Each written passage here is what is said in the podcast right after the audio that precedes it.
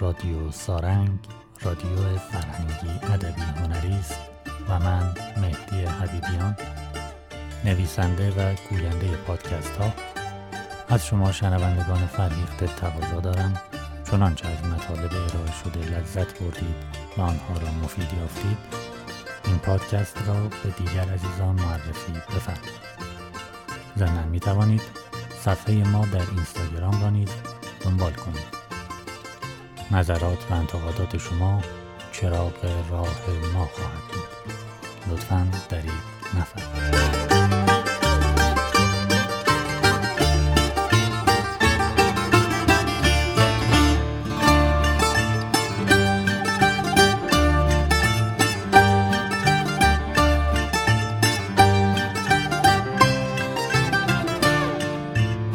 چنان که وعده شده بود در این قسمت از نخستین انسان و نخستین زوج بشر بر طبق روایات اساتیری ایران زمین خواهم گفت.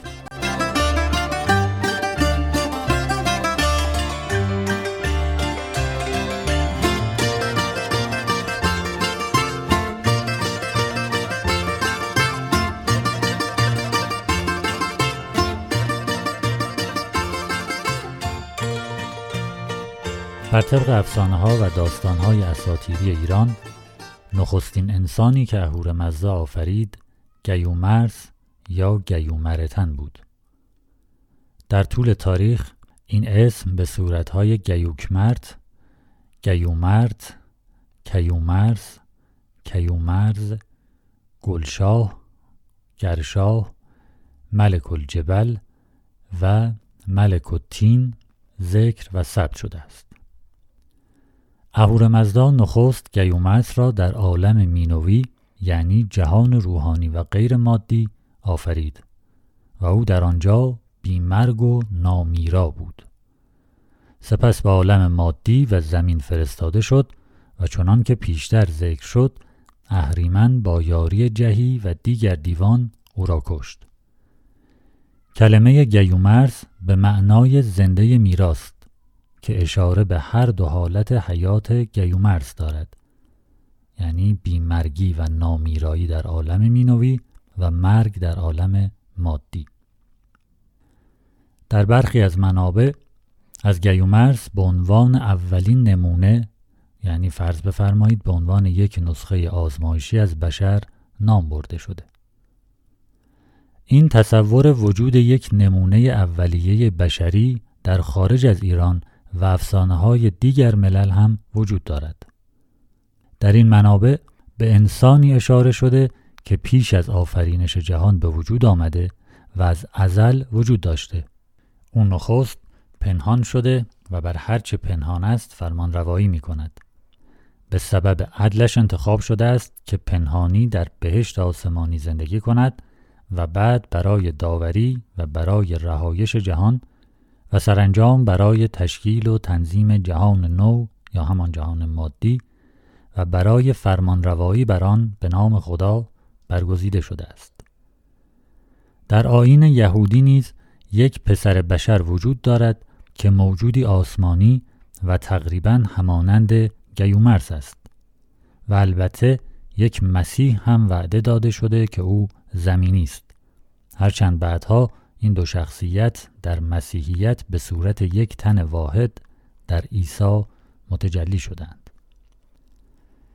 چنان که پیشتر گفته شد هنگامی که گیومرس مرد از تن او انواع فلزات به وجود آمد. از سر او سرب، از خون او قلع، از مغزش نقره، از پا آهن، از استخوانش روی، از چربی او جیوه و در بعضی منابع آبگینه و شیشه نیز ذکر شده. از بازوانش فولاد و از نطفه او زر یا طلا به وجود آمد. این اندیشه که از تن موجود اولیه پدیده های جهان مادی به وجود آمده نیز در بین سایر ملل دنیا نمونهایی دارد.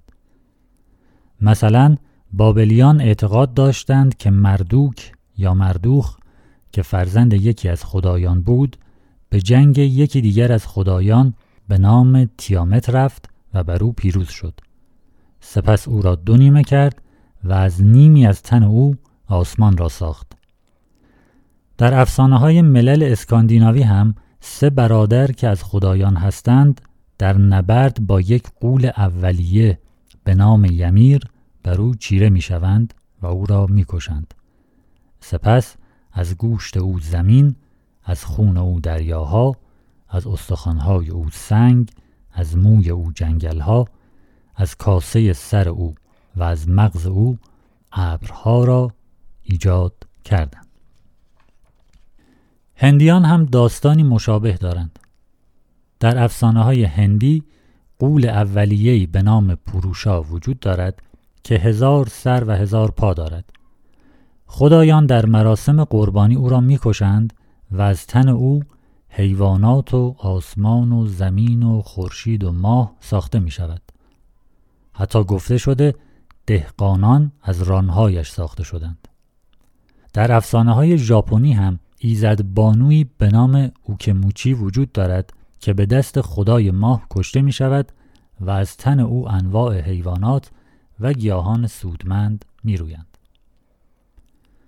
قرض از ذکر این نمونه ها این است که بدانیم همه ملل دنیا به آفرینش و چگونگی و چرایی آن می اندیشیدند و سوالی بزرگ ذهن و فکر آنها را مشغول کرده و هر یک به نوعی به آن پاسخ دادند که این پاسخها همان افسانه ها و اسطوره های هر مللی را شکل داده. در این بین دینها نیز به گونه مشابه به این سال پاسخ دادند. تنها تفاوت این است که در دینهای تک خدایی همه چیز به خداوند نسبت داده شده اما در آینها و افسانه های چند خدایی خلقت و ساخت جهان نو توسط خدایان مجزا و متفاوتی ایجاد شده است. بازگردیم به گیومرس چنان که گفته شد هنگامی که گیومرس مرد از تن او فلزات به وجود آمد. اما این پایان کار نبود. نطفه او بر زمین ریخته بود و از آن مشی و مشیانه یعنی نخستین زوج بشری به روایت افسانه های ایرانی به وجود آمد. این زوج در کتاب های مختلف با نام های محلا و محلیانه، ملهی و ملهیانه، ماری و ماریانه، مرد و مردانه و نهایتا مشی و مشیانه معرفی شدند. گیومرس هنگام مرگ بر پهلوی چپ به زمین افتاد و نطفه او بر زمین ریخت. خورشید آن را پاک و متحر ساخت. بعد از چهل سال از آن نطفه مشی و مشیانه به صورت گیاه ریواس پدید آمدند. در ابتدا آنها به هم چسبیده بودند. کم کم چهره بشری یافتند و روح در آنها دمیده شد. درباره این گیاه ریواس یا ریباس باید ارز کنم که عده آن را مهرگیاه گفتند.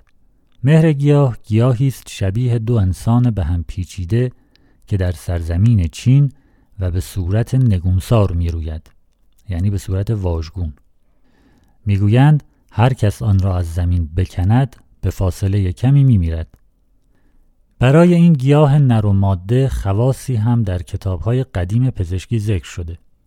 مثلا گفتند اگر مقداری از آن را با شیر گاو مخلوط کنند و به زن نازا بدهند آن زن صاحب فرزند خواهد شد و حتی گفتند اگر از قسمت نر گیاه بخورد صاحب پسر و اگر از قسمت ماده گیاه بخورد صاحب دختر می شود. هنگامی که می‌خواستند آن را از زمین بکنند اطرافش را خالی می کردند و بعد ریسمانی به ساقش می بستند. سپس سر دیگر ریسمان را به گردن سگ می انداختند و یا دور کمرش می بستند تا با حرکت خود مهرگیاه را از زمین برکند و البته می گفتند آن سگ حتما در فاصله کوتاهی خواهد مرد. اسم این گیاه به فراوانی در ادبیات فارسی آمده است. فلمسل خاقانی در جای میفرماید من همی در هند معنی راست همچون آدمم وین خران در چین صورت گوژ چون مهرگیاه که اشاره به گوش بودن یعنی خمیده بودن و واژگون بودن مهرگیاه دارد. و یا در جای دیگر باز خاقانی فرموده در صف مردان بیار قوت معنا از آنک در ره صورت یکی است مردم و مهرگیاه که اشاره به شباهت این گیاه به آدمی دارد. در پرانتز ارز کنم فریدون گله کارگردان بنام و کاربلد ایرانی که فیلم های مثل کندو و کافر و زیر پوست شب را در کارنامه دارد در سال 1354 فیلمی ساخته به نام مهرگیاه که استاد علی نصیریان و سرکار خانم پوری بنایی بازیگران آن هستند. به هر حال بعد از چهل سال از مرگ گیومرس و در مهروز از مهرماه یعنی در شانزدهم مهر ماه که آغاز جشن مهرگان است مشی و مشیانه به وجود می آیند. ابتدا اندامهای آنها به هم چسبیده بود به طوری که از هم تشخیص داده نمی شدند. کم کم چهره بشری یافتند و سرانجام روح در آنها دمیده شد. پیش از هر چیزی آن دو اهور مزدا را ستایش کردند و خوشدل قدم در جهان گذاشتند.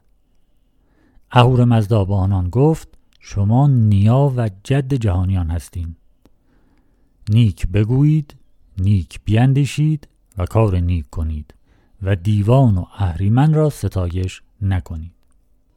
گفتند آنها پنجاه سال اول زندگی نه نیاز به غذا داشتند و نه نیاز به آب تا اینکه اهریمن به صورت پیرمردی بر آنها ظاهر شد و یادشان داد که از میوه های درختان بخورند. بعد هم برایشان شراب درست کرد. از زمانی که غذا و شراب خوردند گرفتاری ها و رنج و دردهایشان شروع شد. پس از آن به شهوت دچار شدند. ابتدا مش و سپس مشیانه. شهوت باعث شد با هم مقازله و عشق ورزی کنند و پس از نه ماه صاحب دو بچه شدند.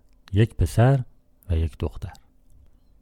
بچه ها آنقدر در نظرشان شیرین و زیبا و دوست داشتنی بود که هر دو بچه را ناخواسته خوردند. اهورامزدا وقتی چنان دید و البته پشیمانی و حسرت آنها را مشاهده کرد لذیذ بودن را از فرزند آدمی دور کرد و نوزاد را به کسافات داخل رحم آلوده کرد تا انسان فرزندش را از بین نبرد. بعد از آن صاحب هفت جفت و به روایتی صاحب ده جفت بچه شدند که هر کدام و هر جفت سرچشمه یکی از نژادهای بشر شدند. اهورمزدا خود کاشتن گندم و تهیه لباس و پروردن چارپایان و نجاری و سایر مهارت‌هایی که لازم داشتند به آنها آموخت. بعضی منابع گفتند علت آن که مشی و مشیانه پنجاه سال میل به هماغوشی و آمیزش نداشتند آن بود که فریب اهریمن و دیوان را خوردند و نخستین دروغ را به زبان آوردند. دروغ آنها این بود که گفتند اهریمن آفریدگار است. در آین زرتشتی مجرد بودن نکوهش و سرزنش شده و ازدواج یکی از فرایز مهم دینی است. به همین دلیل می‌بینیم که در این استوره مجازات به صورت تجرد و ترک هماغوشی و عشق ورزی نمایش داده شده. هنوز هم در ایران تجرد و زندگی مجردی در باورهای عموم مردم پذیرفتنی نیست و فکر می کنند شخص مجرد را نباید خیلی جدی گرفت. پذیرش این که یک پسر یا دختر انتخاب کرده مجرد بماند و به تنهایی زندگی کند برای خانواده ها دشوار و چه بسا غیر ممکن است. به هر صورت مشی و مشیانه در صد سالگی جهان را بدرود گفتند. از مشی و مشیانه در شاهنامه اسمی نیامده. اما گیومرز نه به عنوان نخستین انسان که به عنوان نخستین پادشاه معرفی شده است. بر طبق روایت فردوسی در فروردین ماه گیومرز فرمان روایی بر جهان را آغاز می کند. او مردمانش ابتدا در کوهستان ها زندگی می کنند و تنپوشی از پوست پلنگ و پوست جانوران به تن دارند. می بینید که در شاهنامه او مردمانی دارد و بر عدهای حکمرانی می کند. پسری به نام سیامک نیز دارد که در جنگ با اهریمن کشته می شود. گیومرس ازادار فرزند می شود و سالی را در سوگ و غم می گذراند. اما سروش که در قسمت قبل راجع به او توضیحاتی ارز کردم نزد گیومرس می آید و او را از زاری و نزاری منع می کند و ترغیبش می کند تا انتقام فرزند را بگیرد. در نتیجه گیومرس به کمک نوه خود هوشنگ که پسر سیامک است دیو را در نبردی می کشد. پس از انتقام فرزند گیومرس با خیال راحت جهان و جهانداری را به هوشنگ میسپارد و خود رخت به جهان دیگر می‌کشد. به نظر می رسد اسطوره گیومرس و مشی و مشیانه در زمان فردوسی به نفع روایت قرآنی و دینی از میدان به در رفتند و چهره عوض کردند. در آن روزگاران با وجود آدم و هوا در قرآن و در باورهای مسلمانان طبیعتا صحبت از مشی و مشیانه می توانسته عواقب خطرناکی برای گوینده داشته باشد. گیومرس نیز به جای اینکه اولین انسان که طبیعتا پای در کفش بابا آدم کردن محسوب می شده باشد تبدیل به اولین پادشاه شده تا به کسی بر نخورد. فردوسی فرموده پژوهنده نامه باستان که از پهلوانان زند داستان چنین گفت کائین تخت و کلاه کیومرس آورد و قو بود شاه. یعنی اینی که پادشاهی با کیومرس شروع شد. کیومرس شد بر جهان کت خدای نخستین به کوهندرون ساخت جای. سر تخت و بختش برآمد ز کوه پلنگینه پوشید خود با گروه. از او اندر آمد همی پرورش که پوشیدنی نو بود و نو خورش. به گیتی درون سال سی شاه بود. به خوبی چو خورشید برگاه بود. میفرماید که پادشاهی اون سی سال طول کشید و سرانجام همونطور که عرض کردم پس از اینکه انتقام فرزندش از دیو و از اهریمن گرفت زندگی را بدرود گفت و پادشاهی را به نوه خود هوشنگ سپرد که در قسمت های بعد راجع به سیامک و راجع به هوشنگ هم مفصل صحبت خواهم کرد. نهایتا اینکه با مرگ گیومرس به قبل فردوسی اولین پادشاه ایران زمین یا ملوک عجم این قسمت نیز به اتمام می‌رسد. تا قسمت بعد شما را به خدا می سپارم روز روزگارتان خوش.